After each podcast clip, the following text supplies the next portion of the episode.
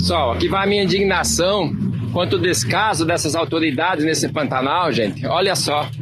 Essa anta queimou as patinhas dela, gente. Olha só. O que, que é isso, gente? Onde é que nós estamos, vocês políticos? Seus vagabundos. Você vai ouvir Bravata Connection.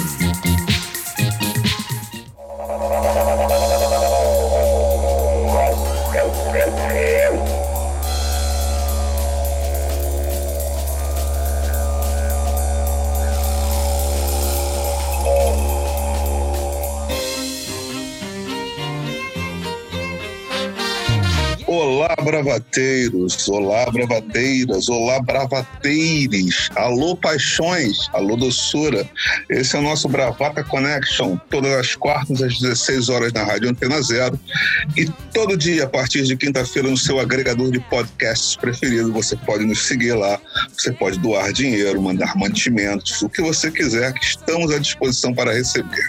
Hoje começaremos nosso episódio número 34. Vamos apresentar os quatro cavaleiros do Apocalipse. Eu sou Arthur Crispim, substituto de Maurício Gaia, que continua em noitadas, bebedeiras e certamente vocês sabem bem. Maria Laura, de volta ao ambiente fechado, abandonando o vento e a praia. Como você está? Por pouco tempo, com planos de voltar e ficar cada vez mais longe de São Paulo, que Amanheceu mais cinza do que nunca. Estamos aguardando a chuva negra que vem, que os ventos vão trazer do Pantanal. O homem do Del Rey, cujas fake news estão alcançando fronteiras inimagináveis. É, é, eu preciso dizer a verdade para vocês, ouvintes. Fernando Juca não tem um Del Rey. Isso daí foi uma mentira inventada por Maurício Gaia. Na verdade, ele tem uma Belina. É, Juquinha, como você tá? Estou bem. Na verdade, você, sem saber, fez uma alusão à minha infância, porque foi uma infância em que viajei muito nas belinas de mamãe. Né? Saíamos daqui para passar as férias no interior da Bahia para ver meus avós, dois dias de viagem, enfim. Estamos bem, Arthur Crispim. Em São Paulo, nesse momento, 23 graus, temperatura aprazível. E ainda sentindo a falta né, do nosso âncora né, nas gravações, mas temos notícias, temos pistas que vão surpreender os nossos ouvintes mais tarde. Around the World. Pistas que vieram, as cartinhas para redação, olha. As cartas para redação cada vez mais lotando cômodos é, dos, dos pelo mundo. A gente está pensando, inclusive, em contratar aquele bonequinho moderninho da Xuxa, que ajudava no sorteio, para poder ler as cartas da redação. E você, jovem que escuta o Bravata Connection, você que é uma exceção, porque o nosso público, a maioria é 40 mais, Bravata Connection top 3 nos asilos de todo o Brasil, casas de repouso. É, a Belina era uma caixa de sapato com motor e roda, mais ou menos. Por último, mas não menos importante, a garota que quebra o coco, mas não arrebenta o momotaro. A Viola Chui. Não faz o menor sentido, mas tudo bem. É, tô aqui, tudo bem, na Grande Manaus, muitos graus, nem sei quantos. Também, também fui muito usuária da Belina do papai. Aliás, eu lembro de uma modernidade incrível da, da Belina, que era aquele pininho dentro para mexer o retrovisor. Eu lembro quando foi lançado, meu pai comprou uma Belina que tinha o, negocinho de mexer o retrovisor. É, saindo das Belinas e chegando ao presente, né, o presente esfumaçado. É, em vez de a gente colocar fogo nos fascistas e racistas desse país, chamado Brasil, a gente os assiste chegando, ascendendo ao poder. E enquanto isso, há fogo no Pantanal, há fogo na Amazônia, há fogo em lugares inimagináveis da nossa natureza.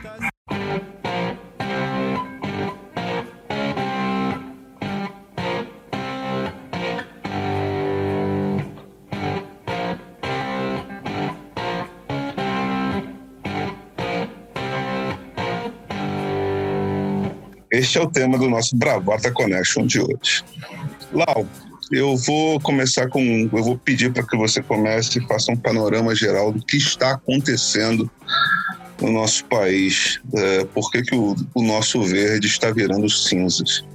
Bom, a gente tem uma série de, de questões e elas se entrelaçam. Eu vou tratar essas questões por camadas. A gente tem um aquecimento da Terra de, de uns tempos para cá, eu não, não vou precisar quanto, mas os cientistas falam um aquecimento de até um grau, e o que é muita coisa para a Terra. Esse aquecimento também, é, há um, notícias de, do aquecimento do Oceano Atlântico, e por conta desses dois, desses dois acontecimentos que, obviamente, estão, estão, todos conectados com o modo de vida, com o sistema de produção que a gente já vem falando há muitos anos, embora haja negação é, das causas, mas a gente sabe que nós também somos a causa.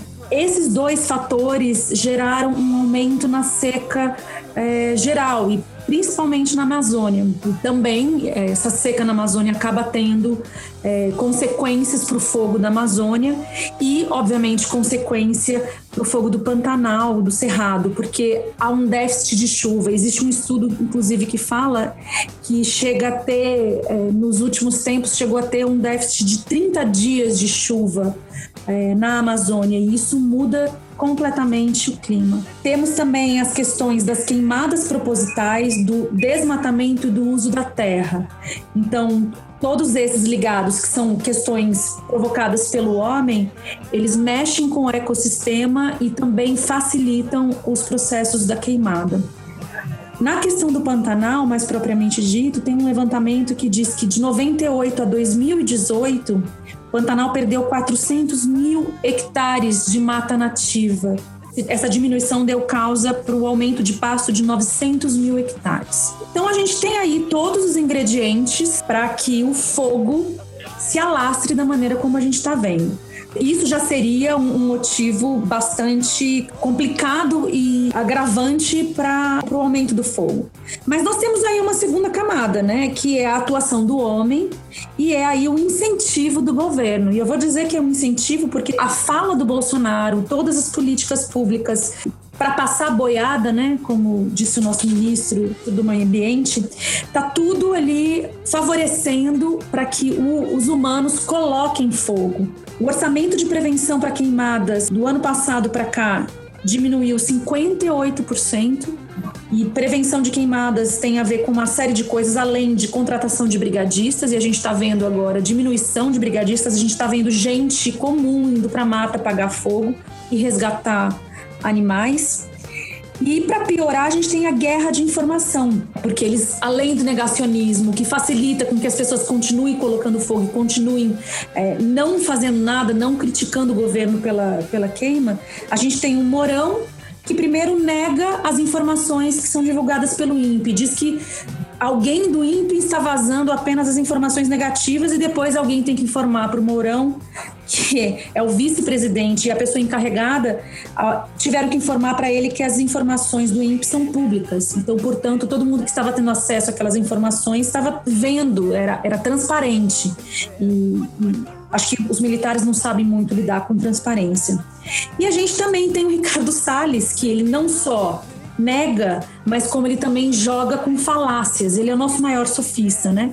O Ricardo Salles, ele vem falando as teorias de um cara chamado Evaristo Miranda, que é um guru do Bolsonaro, um cara da Embrapa. O Ricardo Salles, ele diz o seguinte, que há duas razões para ter fogo hoje no Pantanal. E eu vou falar especificamente do Pantanal. Ele fala da restrição ao manejo do fogo, porque antes você precisava colocar fogo naquele, naquele excedente de material orgânico que seria muito inflamável, então os fazendeiros tinham que colocar fogo, é, então que aquilo, para não se alastrar muito nos períodos de seca, o, o fazendeiro precisava colocar, e aí é, os empecilhos, né, a restrição do manejo do fogo acabou sendo uma das causas. E ele também fala numa teoria do boi bombeiro, a teoria do boi bombeiro, que já está sendo refutada por todos os cientistas, obviamente, porque eles cruzam o dado, fazem o falseamento das hipóteses e, e descartam. A teoria do boi bombeiro diz que o, boi solto come o capim. Esse capim que está pegando fogo agora e que está sendo o combustível de todo esse fogo. Então a gente junta tudo isso, junta o que há de pior, junta todas as condições climáticas, junta a ação do homem e junta esse governo, a gente vê da onde está vindo tanta fumaça. E a gente sabia que isso ia acontecer, né? É, eu, já, eu já conhecia o Boi Bumbá, famosíssimo, o Boi Bandido, que né, teve na novela América. Agora, o Boi Bombeiro é a primeira vez. É, realmente, o Boi Bombeiro é algo que passa das raias do surrealismo. Os bigodes de Salvador Dali estão se revirando no túmulo. Ouriçados. É, Ouriçados é uma bela palavra. Bia, eu gostaria de saber é, gostaria que você contasse para a gente, depois dessa é, excelente explanação da Lau, sobre as hipóteses científicas que podem agravar essa catástrofe que está acontecendo no, no nosso país. Bom, a Laura é, abriu aí falando do, do aquecimento global de uma forma geral, do, do, do aquecimento do Oceano Atlântico. Isso é, tem, tem, de fato, os cientistas falam que tem realmente uma correlação com a manutenção desses grandes incêndios, né? Porque esse aquecimento global e aquecimento dos oceanos acaba ah, interferindo o, na umidade do ambiente, né? Então, por exemplo, a gente tem locais em que a seca perdura mais, inclusive na Amazônia. E esse aquecimento, né, o El Ninho, né, que esse ano foi, assim, eram cinco furacões ao mesmo tempo, acabou causando que um bloqueio dos, dos rios voadores. Vocês já ouviram falar dos rios voadores? É uma massa de água que evapora da, da floresta amazônica e navega pelo ar, uma massa de, de umidade e navega, que navega pelo ar e que chega a outras regiões do Brasil, inclusive ao Pantanal. E, e essa, essa alteração climática, né, essa, a influência do El Ninho causou um bloqueio nesses rios voadores. Né? Então, toda essa massa de umidade não conseguiu se deslocar é, até o Pantanal. Então, a gente está com uma região é, mais seca uh, mais quente, né? E aí a gente tem o componente humano, porque assim, o fogo no Pantanal, ele, diferente da Amazônia, que não ocorre naturalmente, no Pantanal ele pode acontecer, mas não é comum. E especialmente ele não é comum nessa época, né? Os cientistas falam que ele é mais comum já para o final da seca, ou seja, causar o fogo nesse auge de seca nas, nas circunstâncias em que nós estamos vivendo, vivendo agora, é muito grave, é muito grave porque se dá de uma forma descontrolada. Quer dizer, o fogo consegue se alastrar de forma é, descontrolada pelos fatores ambientais. Né? Então você tem fatores ambientais e o fator humano, que é quem é, deu a ignição, né? quem deu o pontapé. Ah, e assim, o, o, fogo ele é usado no manejo agrícola. Isso é, isso é até uma tradição de milhares de anos, né, de outras culturas também que, que usam fogo, enfim, tem vários biomas que em, o fogo ocorre naturalmente, eu acho até que na, na Austrália é uma coisa que eventualmente acontece, né, é, de forma natural, é, só que no Brasil isso não, não, não se dá da mesma forma, né? O bioma Pantanal não precisa do fogo para renovar o seu o seu ciclo de vida. E na Amazônia, muito menos. Na Amazônia não ocorre fogo espontaneamente, né? Espontaneamente que eu digo assim, ah, é, é, caiu um raio e alastrou pela floresta, pela, pela umidade, né?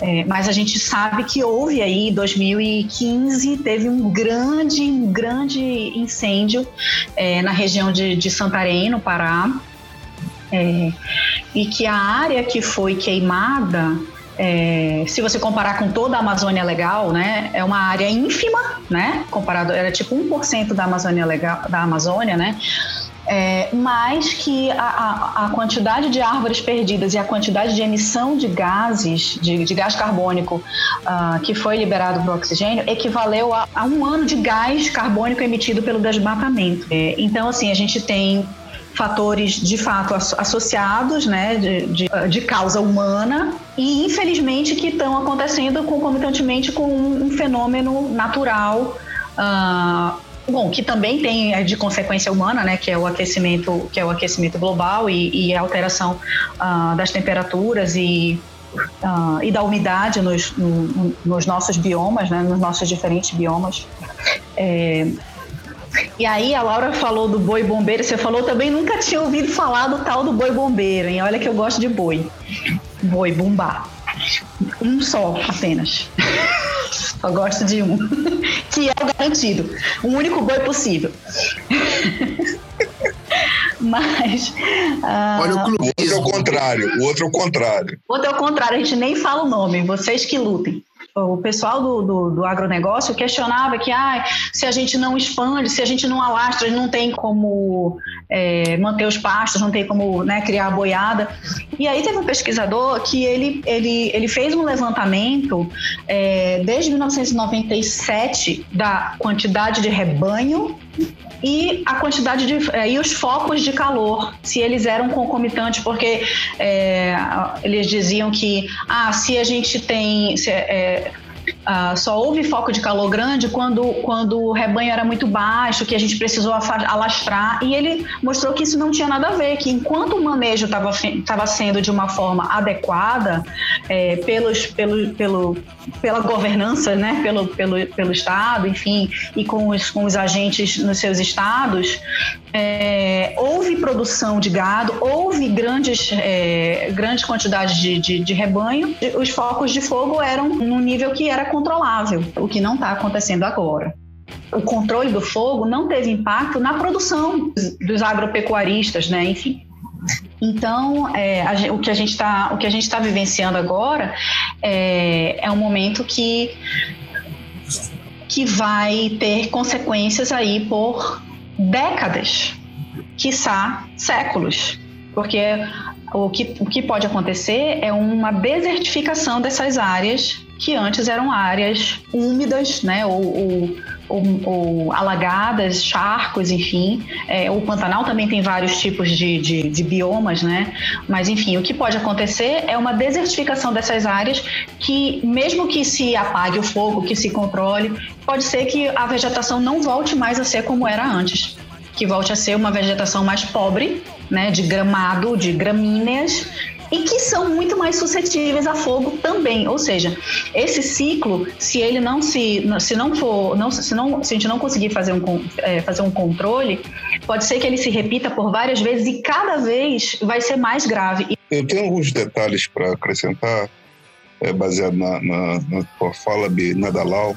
Queimada é diferente de incêndio, né? Completamente. Então, são coisas e tem vários tipos de tem vários tipos de fogo, né? Tem o fogo do desmatamento, tem o fogo da pastagem, né? Que, que, que é um manejo é, talvez é, que já poderia ter sido substituído, porque tipo assim o cara queima, taca fogo para para queimar erva daninha. O Brasil tem cientistas incríveis que com certeza tem a técnica para se fazer um manejo adequado de uma de grandes extensões de terra, enfim, desse tipo de, de, de, de problema, né, que para o agricultor, enfim, é um problema, é, sem que se sem que você tenha que, que, que chegar a usar o fogo. Né? Mas por quê? Por que, que se usa? Por que, que se, continua, se continua usando? É uma prática antiga, né? enfim, é, aquela coisa de que não havia preocupação com o que isso poderia resultar. E em um outro tempo, o bioma não era seco como está agora. Então, o, o fogo era usado e ele é, se conseguia se controlar de forma muito meio mais natural, facilmente. muito mais facilmente. Só que agora o buraco é mais embaixo, né? Então, é preciso que, através da ciência, através do, da, da pesquisa científica no Brasil, é, outras formas sejam implementadas para que esse agricultor consiga fazer o seu controle de pragas, é, para que se, se, houver, se, for, se, se houver necessidade de fato de se usar o fogo para algum outro tipo de, de, de ação, que, que seja de uma forma controlada, porque existem técnicas de uso de fogo de forma controlada. E um detalhe para passar para o Jupinha, você também diz sobre a governança. E essa falta de governança, ela, a governança, mesmo no momento que ela teve menos pior, que ela nunca teve num, num, em termos de quantidade, não foi qualidade que faltou. Faltava quantidade de agentes. Mas, por exemplo, a madeira, vindo de Paragominas, vindo do interior do Pará, contra o, o, o transporte de madeira, ele sempre foi forte. É quando são toneladas e toneladas de madeira que vem mogno e outras madeiras nobres. E não só madeira, esse aumento do, do espaço de pastagem, o garimpo, garimpo ilegal, tipo Serra Pelada há 20, 40 anos atrás era assim, e há outros focos, e enfim. É, mas sobre esses animais exógenos, é, garimpeiro para mim está na mesma categoria que o javali, a gente conversa depois. Mas voltando à questão da governança, é, Juquinha, sobre essa questão do, do é, da asfixia do, do, trabalho de fiscalização, o que você pode contar para a gente? É, é, a Laura, quando fechou a fala dela, ela fala uma coisa, ela, ela é, pontua algo muito importante, que nós já sabíamos que seria assim no governo Bolsonaro. Isso era algo fácil de se prever.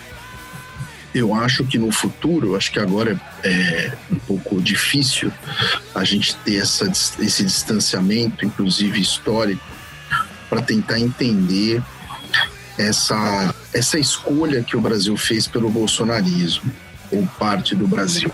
Mas não, não há outro projeto no bolsonarismo que não seja a destruição há ilusões em, em relação ao Bolsonaro e ao bolsonarismo. Uma delas, por exemplo, é muito clara em relação a Paulo Guedes, à economia, e a gente está vendo o buraco que a gente está enfiado. Né? Outra ilusão, por exemplo, é em relação à ministra Tereza Cristina da Agricultura, porque ela representaria o agronegócio moderno, é, de mãos dadas com um, uma proteção ambiental, uma preocupação ambiental, que a gente vê que não existe.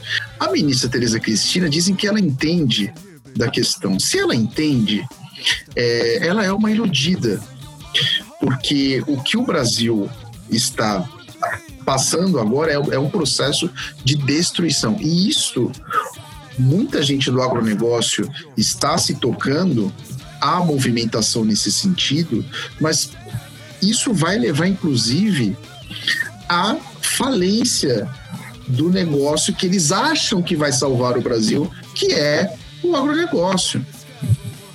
Porque isso está rendendo já faz tempo na comunidade europeia, os grandes compradores do Brasil de deste grande fazendão que eles querem transformar o Brasil. Então, o projeto, o projeto bolsonarista, ele é um projeto de destruição, ele é um projeto suicida. É, no fundo, no fundo, a psique desse projeto é esta. E se a gente for pegar dois grandes símbolos brasileiros, Amazônia e Pantanal. É, no fundo, no fundo, eles não estão nem aí. O Bolsonaro fez piada com isso. É algo que foge, é, é, vai além, vai muito além do cara ser de esquerda ou de direita.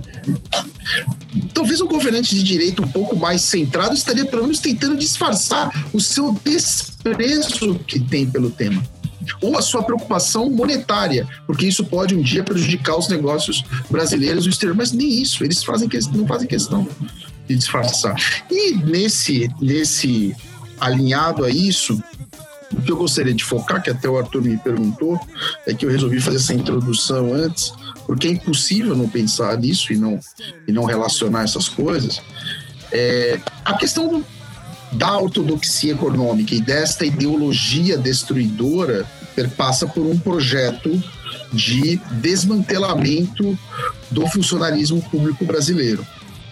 A gente tem aí na pauta uma reforma administrativa que muita gente estudiosa, muita gente é, realmente preocupada com o futuro do Brasil é, diz ser necessária, mas não, obviamente, nos moldes que a proposta de que Paulo Guedes está propondo.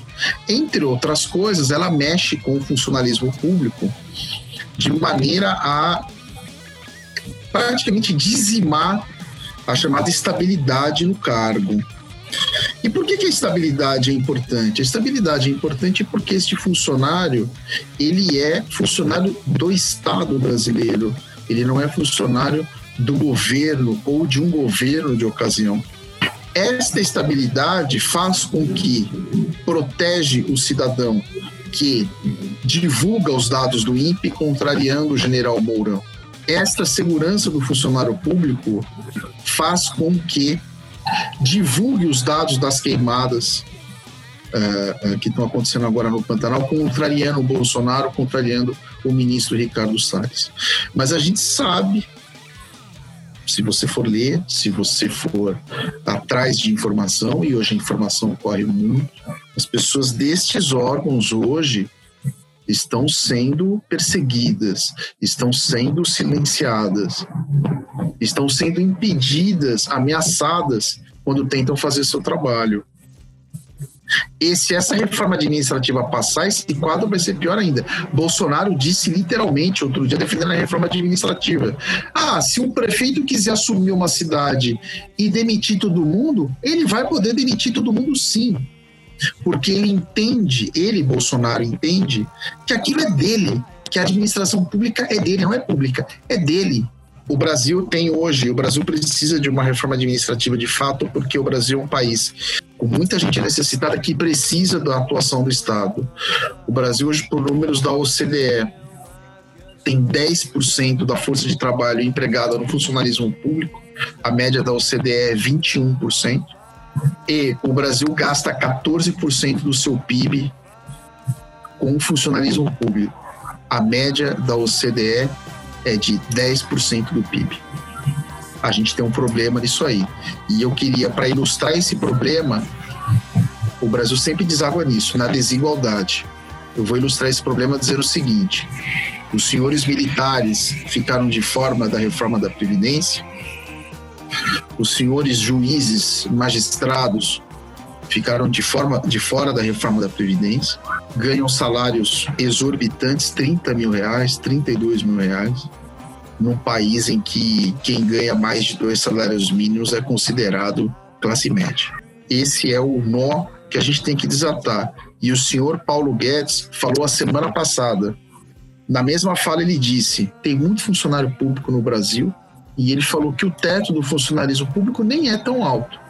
Ou seja, o cidadão que está lá tentando apagar o fogo no Pantanal ganha talvez seis vezes menos que um juiz federal no seu gabinete, que o Marcelo Bretas, por exemplo.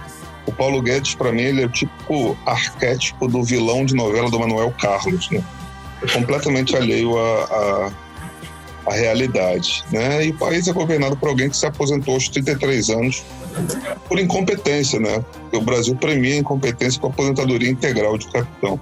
É, antes da gente gerar, eu queria só é, trazer é, a questão de que a história nos mostra que não cuidar da natureza é um mau negócio. A Grécia, por exemplo, a Grécia teve um, um desmatamento monstruoso na época do Império, né? E Atenas hoje em dia tem temperaturas altíssimas no verão, por exemplo. Atenas derrete. É, Roma também. Né? Roma, inclusive, hoje em dia tem bastante verde. Né? Os javalis visitam a cidade de vez em quando, mas é, perdeu muito da sua, da sua capacidade de, ecológica Uh, e os Estados Unidos nem se fala, né? Califórnia tem essa questão do fogo constante, né? Não é a primeira vez que isso acontece, agora aumentou, porque agora pega, estão pegando outros estados, o Oregon teve problema, Washington, o estado, não DC, teve problema. O problema de DC é outro, é outro incendiário que está lá. E o Brasil tem todas essas, tem todas essas oportunidades de fazer diferente tem como fazer diferente, inclusive por tratar os seus biomas que são únicos como um, um, ah, um ativo né, para turismo, para uma série de fatores, mas prefere investir no, no dinheiro pessoal do que transformar aquilo numa fonte de renda é, para o país. E isso é muito, é muito triste. É, eu vou pegar esse gancho seu que você falou da Califórnia. É, Califórnia ela tá queimando pelos mesmos motivos que a Amazônia, o Pantanal, ou seja, tem tudo a ver também com essas mudanças climáticas. Ela já tinha alguns problemas de de incêndio e agora parece que o incêndio foi um chá de revelação, uma coisa de balão, uma coisa muito estúpida, né? Tá sendo ligado.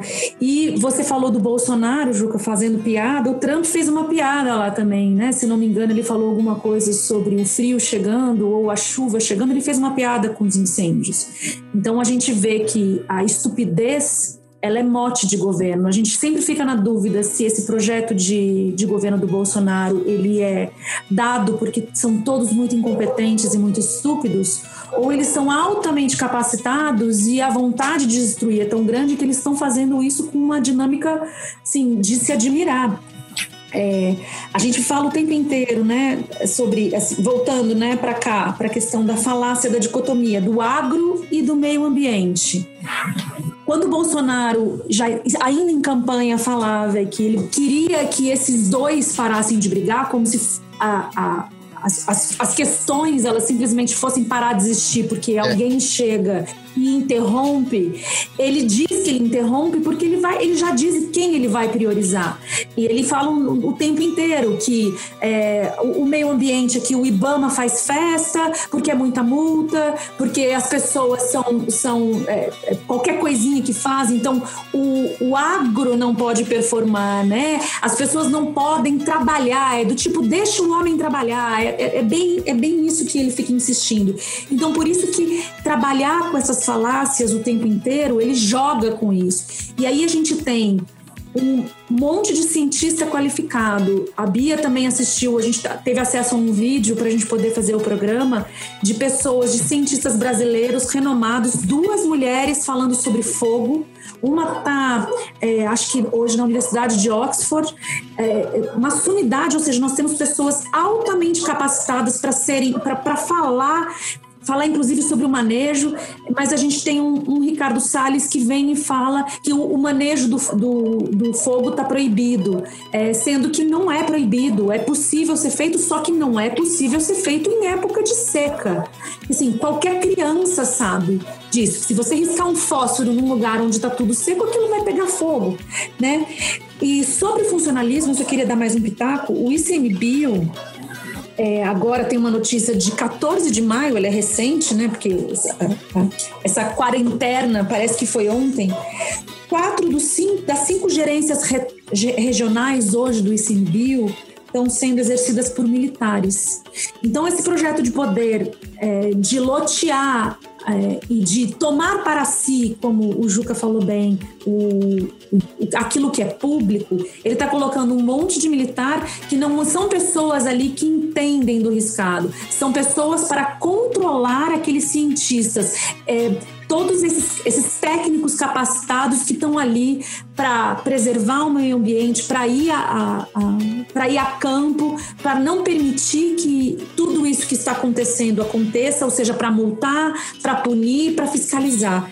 E aí os militares estão ali só somente com esse propósito. Então tudo aquilo que o Bolsonaro criticava no PT, que era para lotear o governo, que era o Estado grande, ele está fazendo exatamente da mesma maneira e e colocando gente que não tem a menor capacidade técnica. Haja visto agora o nosso ministro da Saúde que toma posse, não é mais só um, um temporário, ele toma posse, um cara que é, é capacitado para logística e que falhou miseravelmente, inclusive. Há controvérsias, há controvérsias. Não ofenda o povo da logística. Não, pelo contrário, é justamente isso. Como é que alguém que que se diz capacitado para logística faz o que ele faz, fez o que ele fez, não, não chegou dinheiro na ponta. Então, ele não, não, o mínimo, ele não conseguiu fazer o mínimo, que é o que todos. E é por isso que fica sempre a questão de Toshines. São eles imbecis e não sabem fazer, ou são eles muito espertos e estão fazendo totalmente de propósito? Esse é o, esse é o projeto de poder deles e eles estão fazendo com muita maestria. Não, sobre isso que a Laura falou, eu acho que é importante a gente ressaltar o seguinte: é, o Bolsonaro e o bolsonarismo eles não começaram ontem e o projeto que desagou com eles vem de muito tempo. O Brasil é um país que passa por um, por um problema de desindustrialização violentíssimo há décadas. E uh, até o único candidato em 2018 que tratava desse assunto a sério era Ciro Gomes, mas vamos, vamos reter o clubismo aqui. O, o, tem um filósofo chamado Paulo Arantes, para falar um pouco dessa coisa do militar. E eu ouvi uma entrevista dele no ano passado. Ele, ele foi perguntado por que, que ele acha que o exército embarcou no governo Bolsonaro. E a hipótese dele é muito interessante, tem a ver com isso, tem a ver com o que a Laura falou. Ele falou assim: ao contrário do que a gente da, daquela ideia folclórica que o militar ele serve só para pintar árvore de branco e coisas. Ele falou assim: os militares têm estudos estratégicos de décadas, sempre a inteligência militar. E ele falou: e a minha conclusão é que os militares concluíram que o Brasil, que o projeto que eles forjaram lá, ajudaram a forjar lá atrás, desde o Vargas, passando pela ditadura, morreu, acabou. O Brasil é um país completamente desindustrializado, é um país que ficou para trás na tecnologia. Quando a gente fala de indústria, não é mais a indústria do Fordismo, é, é, é outra, outra coisa, é tecnologia, é segmentação, é indústria do turismo, como o Arthur falou. E ele falou o seguinte: os militares eles embarcam no governo Jair Bolsonaro muito menos pela identificação de Bolsonaro como militar, porque o Bolsonaro era um militar medíocre, desprezível, inclusive desprezado por eles, pela, pela cúpula militar, mas porque eles viram duas oportunidades estratégicas. Primeiro, a transformar o Brasil num fazendão mesmo. E segundo, isso explica também a subserviência brasileira em relação aos Estados Unidos. Subserviência esta que, por exemplo, não existia na época da ditadura. Né? Basta lembrar, por exemplo, o acordo do Brasil para construir Angra 1, que o Geisel assinou com a Alemanha e contrariou muito o governo americano, que inclusive dizem que foi isso que eh, incentivou o governo Carter a acolher as denúncias de tortura aqui no Brasil e pressionar a ditadura brasileira. Né? Você vê, isso nem na época da ditadura foi visto. Este é o projeto e por isso os militares embarcaram no governo Bolsonaro base, isso é a hipótese do Paulo Arantes, que eu não acho que ele esteja tão errado baseado nesses dois flancos do poder. O Brasil voltar a ser lá, como em 1930, na era pré-Vargas, um fazendão exportador e pegando o restolho do que os Estados Unidos puderem enviar para cá de tecnologia militar, o que a gente está vendo também de cadeira não sei aonde, que a gente está vendo também que né, não está acontecendo. E se o Biden ganhar a eleição, então, acabou. Esses são os nossos estrategistas verde-oliva. O que é uma tristeza, porque a gente tem um, um capital intelectual de, de, pesquisa, de potencial é, para desenvolvimento de N tecnologias, mesmo no agronegócio, né? É, porque, enfim, o Brasil é um mega exportador. Porque, não é, não, não é para dizer, ai não, né? Acabou, vamos, não vamos mais parar, não vamos mais exportar soja, sei lá vamos reflorestar tudo isso. Não é isso, mas é fazer a coisa de, de forma, uh, de forma inteligente, né? É, você, chamou, você falou da, da pesquisadora, é, Laura, é a doutora Erika Beringer. Ela é, ela é uma pesquisadora sênior na Universidade de Oxford mesmo, é isso mesmo. E ela propõe alguns pontos para que isso se dê de uma forma inteligente e de uma forma que é, vai continuar sendo é, lucrativa para o país, né, para os produtores, para o agronegócio, mas de uma forma que não vai enfiar a gente num buraco é, ambiental e econômico, né, por conta de futuras sanções que com certeza eu até torço que de alguma forma vem porque, né? Só, parece que o negócio só, só, se pensa quando pesa no bolso, quando dói no bolso, né? E dentre, uma, dentre, dentre as, as, as sugestões que ela dá, é, ela menciona assim que todos os estados da, da, da Amazônia, a Amazônia Legal, têm é, comitês estaduais de gestão do fogo. E ela propõe que esses comitês, que são muito é, tímidos, que, é, que haja participação do agronegócio, de representantes do agronegócio e de representantes madeireiros, inclusive, porque são peças-chave nesse teatro. Então tem que ter a participação dessas pessoas. É, e é, é, esquisito a gente pensar nisso, né? Falou, putz, chamar uma, um, um, um, comitê de uma, um comitê gestor de fogo, enfim, e você chamar seu seu inimigo para participar, para discutir, é complicado, mas é, é, é, uma das sugestões que ela, que ela oferece, né? Para que se faça um manejo de uma forma, de uma forma inteligente, né?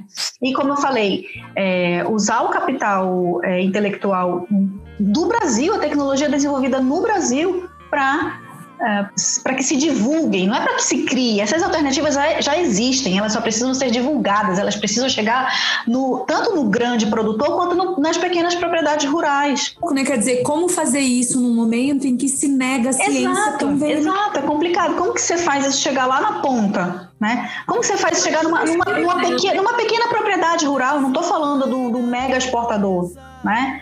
É, enfim, então como que você faz isso chegar? E justamente agora nesse momento em que é tabu você falar em dados científicos, você falar em evidência científica, é, é, é um tabu, é surreal científica, o método científico, quando ele começa a, a ser trazido, né, a ser democratizado, é, as pessoas entendem que a ciência, ela não explica, ela só vem, de certa forma, é, ela, não, ela não vai fazer grandes previsões, ela vem explicando e ela pode ser refutada. O que hoje a gente acredita, a gente tem como certo, porque há 100 anos, por exemplo, é, ou descobertas vão possibilitar que a nossa crença de hoje ela está suplantada. E quando a gente entende que esse é o método científico, a gente volta para esse lugar em que qualquer pessoa pode refutar e qualquer pessoa pode duvidar. Então, portanto, esses dados científicos hoje, quando alguém fala sobre manejo é, dos biomas, as queimadas, mas vem o Ricardo Salles e com toda naturalidade comete essas falácias e fica a palavra dele contra a palavra do cientista. Contra a palavra, quem... contra a palavra não, contra dados contra que foram testados, que foram que foram que foram é, que foram analisados por, por, por, por, pessoas alheias, entendeu? As é. hipóteses foram falseadas. Eles, eles falam sobre essa questão do boi do boi bombeiro, por exemplo. Ele fala, bom, tudo bem. Então vamos pegar os dados onde há lugares onde a queimada aumentou, mas o mesmo número de bois continuou. Portanto, se existe essa hipótese e ela aconteceu, o dado está falseado. Então essa hipótese não é verdadeira. Então isso não se justifica. Ou seja, já está, a ciência consegue provar que é uma falácia, porém eles insistem. Porque é Mas... é com, essa, é com a, a, desinformação que o governo atua, e aí isso é. vai para frente. Mas eu acho que isso tem a ver é, com o que a Laura fala lá atrás, do Bolsonaro dizer: eu não quero mais que o, a área ambiental brigue com a área rural, porque isto é uma tensão natural de uma sociedade múltipla. Claro. E que, que você, você vai gerar tensão. Ah, o desafio, o desafio de um, de um governante é justamente administrar essas tensões, esses interesses. E quando ele administra a tensão, dizendo não vai haver mais briga, ele sentencia a briga. Ele então, sentencia a briga. E, um... aí, e aí, você refutar o dado científico é um excelente instrumento para isso um excelente instrumento. E eu vou falar mais. Eu, é, é, a história da tecnologia, por exemplo, de você é, é, é, a, ajudar a ciência, a gente, a gente tem um pouco um estereótipo do cara do campo, do cara que é produtor rural, ser um ignorante. Meu avô, pequeno produtor rural, ele não conhecia muitas coisas. O que ele conhecia era o conhecimento ali da terra, da vivência. E, por exemplo, o governo brasileiro fez um grande programa de vacinar o gado nos anos 70 e 80. Ele, ele, ele aprendeu. Era um gasto mas ele entendeu mais ele estava aberto a aprender, ele estava aberto à tecnologia, mas o governo subsidiou, fez a informação chegar lá nos confundós, nos confundós da Bahia. Isso há 40, 50 anos atrás, que não tinha tecnologia que tem hoje. Isso é governar. O embate que o Bolsonaro coloca é um embate falso. É o embate de um governante medíocre, preguiçoso e que, no fundo, quer nos destruir. Eu sempre falo isso. E, para mim, é o, o objetivo revolucionário do bolsonarismo é esse mesmo. Oh, Fernando, quando eu falei de chegar lá na ponta do, do pequeno produtor rural, não, não, não foi é, de forma derrogatória, de for... pelo contrário, até porque não, muitos eu desses sei que estudos, não, eu entendi que não. Muitos desses estudos é, é, científicos, por exemplo, até do manejo do fogo, né, que a gente estava falando de fogo, até do manejo do fogo, ele é justamente baseado na tradição local. Então, os cientistas vão estudar qual que é o, o, o, uh, como que é aquela comunidade, como que é aquela, aquele povo faz esse manejo, faz esse, esse controle é, de, forma, de uma forma tradicional, né, de forma empírica, e transforma isso em, em, em uma comprovação científica, enfim. E aí apre, tanto aprende com a comunidade quanto, quanto ensina. Aliás, claro. É troca, é troca. Aliás, essa, uma das questões do manejo do fogo contra fogo, que foi questão da falar, de uma das falácias que, que surgiu recentemente, é: existe uma forma de, de combater o fogo que se chama fogo contra fogo fogo. Acho que você faz, eu não sei exatamente como você protege a área, você coloca fogo antes do fogo chegar não, numa região, você consegue fazer um grande círculo, fazer uma queimada para que a hora que o fogo se alastra, ele chega naquele momento, ele não se perpetua. E aí parece que. É, não tem mais combustível, né? É, filmaram um, um brigadista da, da ICMBio fazendo isso, e aí, obviamente, divulgaram no, no WhatsApp, e é uma coisa proposital, porque quem estava filmando sabia do que se tratava, e dizendo: olha só, ele é brigadista e está botando fogo para botar culpa no governo Bolsonaro. Então, ou seja, você já lida com a contra-informação, você espalha a falácia, e aí sim, você já se defende de algo que vai, que você sabe que vai cair no seu colo, porque a hora que checarem os dados, né, você não, não o orçamento não foi gasto, o, o Ricardo Salles não gastou o orçamento destinado para preservação. Ele não pode falar que ele foi preterido ali dentre os ministérios. Ele tinha orçamento, não gastou, e diminuiu o orçamento que, que, que já era pequeno para esses brigadistas. Então, quando você coloca os dados na mesa, você vê ali como o governo se preocupa com tudo isso. Né? Ele não quer ser acusado e, portanto, ele vai lançando e vai e vai fazendo a guerra da informação.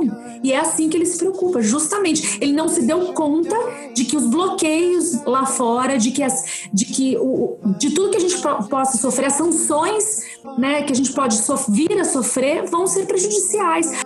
Uma coisa a gente não pode descartar: uma eventual boicote brasileiro, uma eventual, eventuais sanções vão servir para alimentar a retórica bolsonarista. Sim. A retórica de que eles são nacionalistas, de que eles são perseguidos, de que eles são vítimas, de que eles são vítimas do globalismo, de que a esquerda quer derrubar ele, quer sufocar ele, etc. etc. Os argumentos já estão prontos. Eles sabem é. quais flancos eles serão atacados os argumentos estão prontos. É falácia é falácia. E é difícil você contra-argumentar quando você tem que destruir ali o silogismo errado, né? É, então, é, e aí a gente fica tentando desconstruir o argumento e ele está nadando de braçada. É, é, é muito difícil quando nosso país é governado por pombos enxadristas. É, conceito a gente já distribuiu aqui no Bravata Connection antes. É um assunto muito grande, a gente não falou nem 10% do que a gente debateu na construção da pauta, é maravilhoso, mas a gente seguir, mas certamente voltaremos a esse assunto, esperamos de coração que seja com um enfoque diferente, porque significa que esses problemas foram é, dirimidos. Eu, Eu pensei, fazer... Arthur Crispim, que você ia dizer, e tomara que com a presença de Maurício Gaia, né? Não, mas calma, calma. Não, não, se afobe, não, que nada é para já. É, para a gente fechar esse bloco, só uns pequenos drops para a gente arrematar. É, estamos gravando no dia 18 do 9. Hoje, um avião com o presidencial arremeteu no Mato Grosso por causa das queimadas. Infelizmente, o Brasil é escrito e dirigido por Quentin Tarantino. Porque se fosse Shonda Rhimes, já estava resolvido. O avião já tinha explodido, a gente já estava com esse problema a menos, aguardando a próxima temporada. Né? Não que ela fosse melhor, né? porque Shonda Rhimes, você sabe que tudo pode piorar. É... Feliz é a Costa Rica que cuida das suas florestas e não tem forças armadas. Pense nisso, jovem. Né? E o Juca citou o filósofo Paulo Arantes, eu vou citar outro filósofo, Guilherme Arantes, que diz que nada vai trazer de volta a beleza cristalina do começo e os remendos pegam mal e logo vão quebrar. Afinal, a gente sofre de teimoso quando esquece do prazer. A Deus também foi feito para se dizer Bye bye, so Bye long, bye. farewell. So long, farewell. É, mas a gente não vai Grande sair. Guilherme Arantes. A gente não vai sair desse bloco ao som de Guilherme Arantes, a gente vai sair desse bloco ao som de Tereza Cristina, porque Tereza Cristina Boa é que canta. Depois dos comerciais, cartas para redação e as dicas. Voltamos já. Sei que além de flores, nada mais vai no caixão. Eu sou assim. Quem quiser gostar de mim, assim. Eu sou assim. Quem quiser gostar de mim, eu sou assim.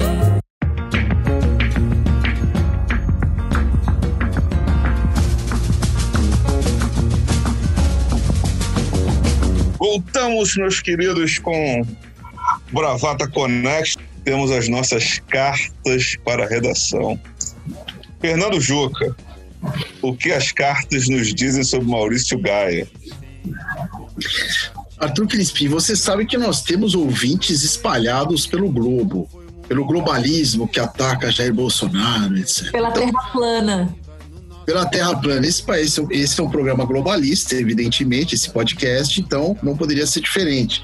Então temos ouvintes na França, na Irlanda, no Japão, Austrália, Bélgica, Chile, Argentina, Noruega, Peru, etc. Só para citar alguns No países. Japão, provavelmente os fãs de Fabiola Shui, provavelmente, né? A Deixou comunidade chuizeira do Japão, Com certeza. do bairro de Harajuku.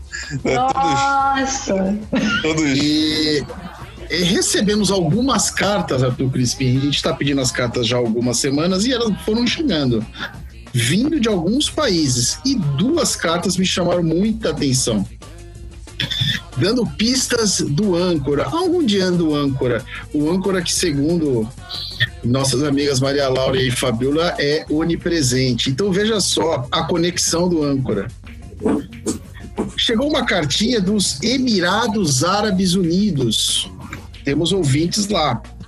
E dizendo o seguinte: que Maurício Gaia foi assessor do príncipe neste acordo que os Emirados Árabes, o Bahrein e o Israel fizeram para se reconhecerem diplomaticamente novamente ali sobre as bênçãos bênçãos de bênçãos entre aspas de Donald Trump. Maurício Gaia aproveitando sua expertise, porque conhece o Oriente Médio há muitos anos, você mesmo disse que ele foi quem soprou no ouvido de Jesus, foge, e o negócio tá ficando ruim pro seu lado, você lembra disso? Um outro ouvinte, Arthur Crispim, eu lhe pergunto, você sabe onde. Eu pergunto para vocês, vocês sabem onde fica Guadalupe? Rapaz, há, há du- há duas situações. Guadalupe é um bairro do subúrbio carioca. Você pode pegar o 908, bom sucesso, Guadalupe, e você salta no ponto final. Ou então aquela ilhota, né? Uma ilha, é uma ilha, né? E, e no arquipélago, é, no Caribe, território ultramarino francês, Maurício Gaia foi visto em Guadalupe. Atenção para a praia, Arthur Crispim. La plage Le Petit Havre. Que você sabe o que significa isso em francês?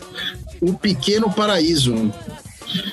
Maurício Gaia, evidentemente, gastando com garbo e elegância os seus petrodólares ganho com a sua, com a sua assessoria. E, veja só, ele, ele disse aos locais, porque Maurício Gaia, Maurice, fala francês, você sabe disso, que estava ali num projeto de mentoria, de treinamento mental, porque ele está numa disputa. E eu pergunto, Arthur Crispim, que disputa é essa? Rapaz, eu preciso, eu preciso contar aos ouvintes. No último programa, nós tivemos rumores que Maurício Gás estaria fortemente cotado para viver o Velho do Rio em Pantanal. Pois eis que a Globo está sondando Antônio Fagundes para o papel de Velho do Rio. Antônio Fagundes terminou seu contrato com a Globo, mas está sendo sondado para fazer este papel em Pantanal. Então ficamos aqui entre a razão e a emoção para saber se Maurício Gaia vai ganhar de Antônio Fagundes, afinal é um concorrente muito forte. Tem um, um cramulhão enterrado no pé de Jequitibá há muitos anos, é muito difícil ganhar Antônio Fagundes, né? E eu gostaria muito que Maurício Gaia é, é, ganhasse pelo carinho que nós temos por ele, mas pela razão a gente precisa que o âncora volte, porque além dessas cartas para redação, tem as cartas das mães. Maurício Gaia e Agnaldo Timóteo tem uma rivalidade ao estilo Marlene e Emilinha Borba no coração das mães bravateiras. Então, todas as mães bravateiras mandam cartas pedindo é, para Maurício Gaia voltar. Não só as mães ouvintes, as mães dos ouvintes, como as nossas próprias mães. As nossas próprias mães. a gente cornetam Maria Laura, cornetam a mim na ancoragem. Assim, ele tem que voltar. Dona Beth, não, ele tem que voltar. Mãe de, de, de, de Bia, da Nani também corneta. É muito difícil viver com essa pressão. Volta, âncora. Volta. Ô, oh, Rita, volta desgramada.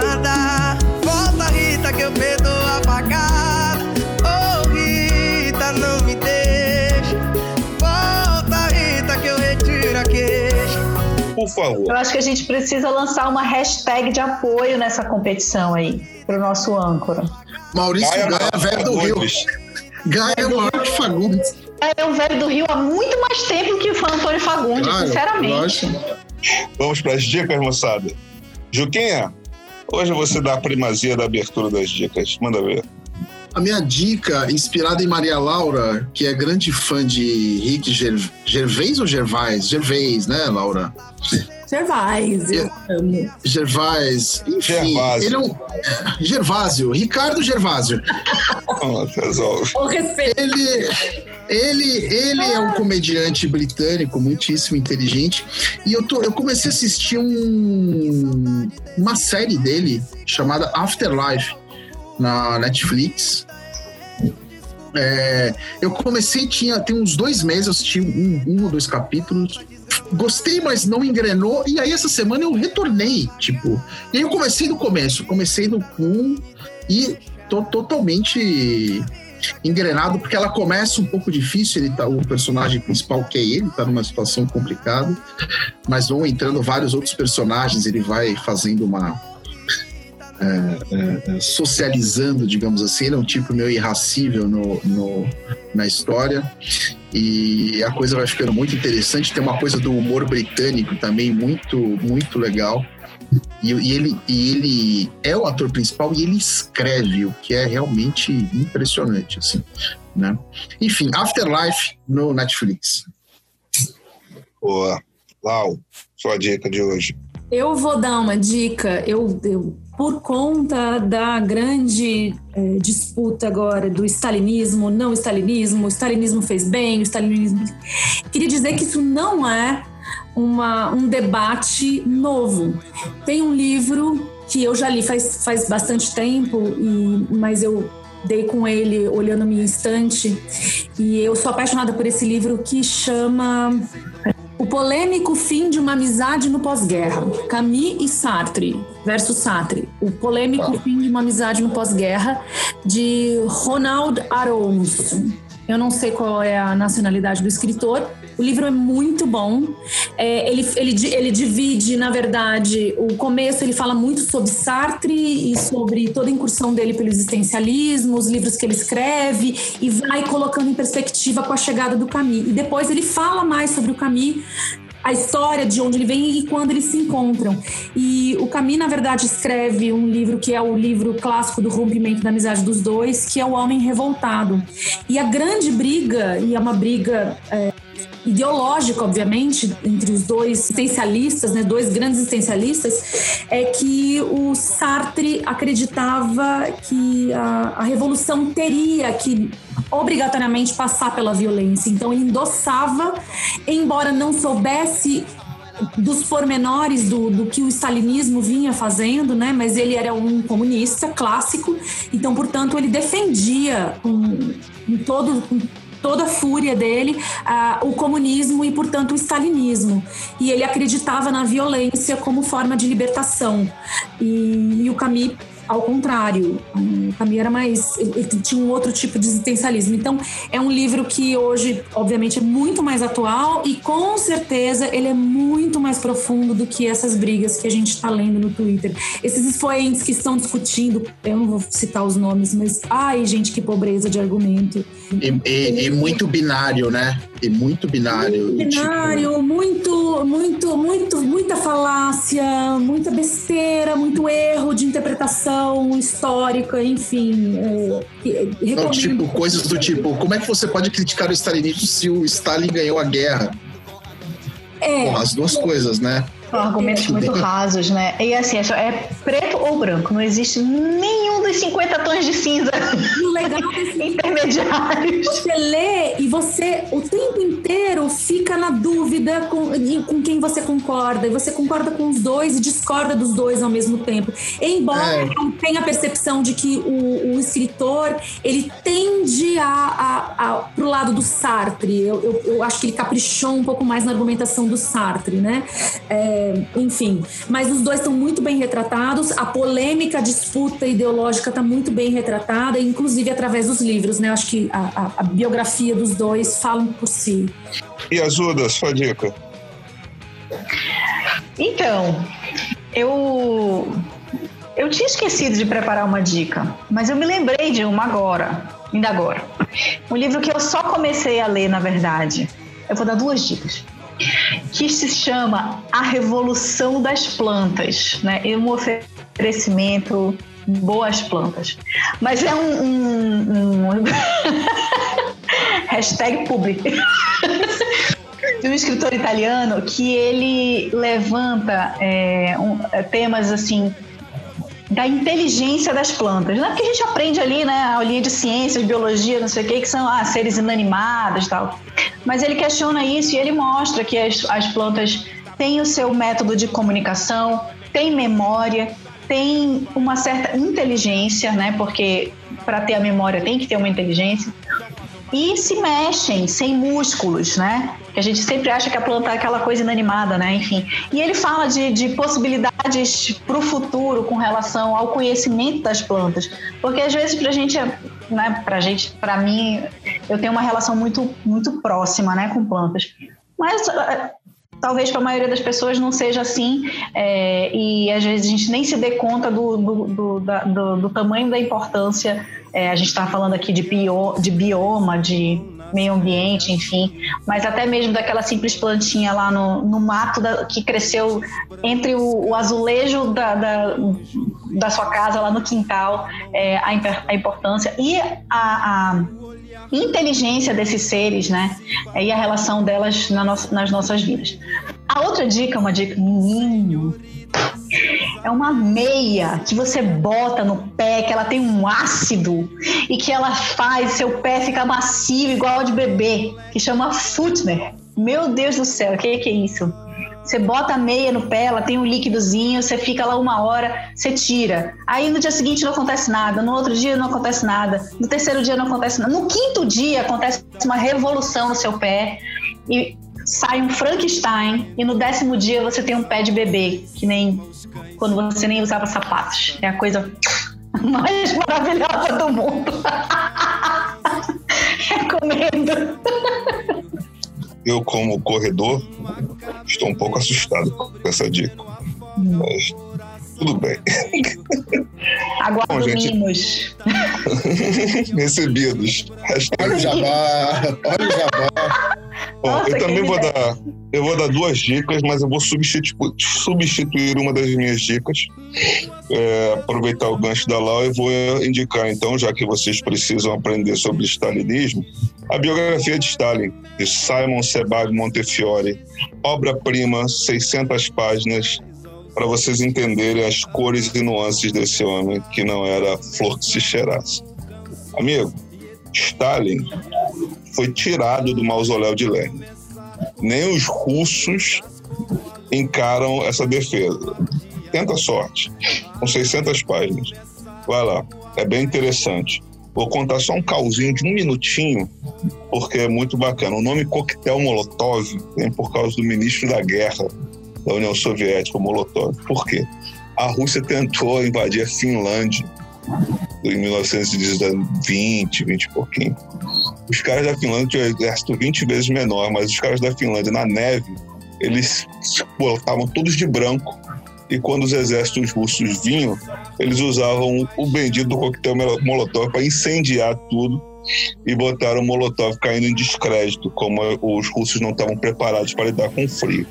A partir dessa derrota meio humilhante, os finlandeses e os russos se prepararam para lidar com o frio.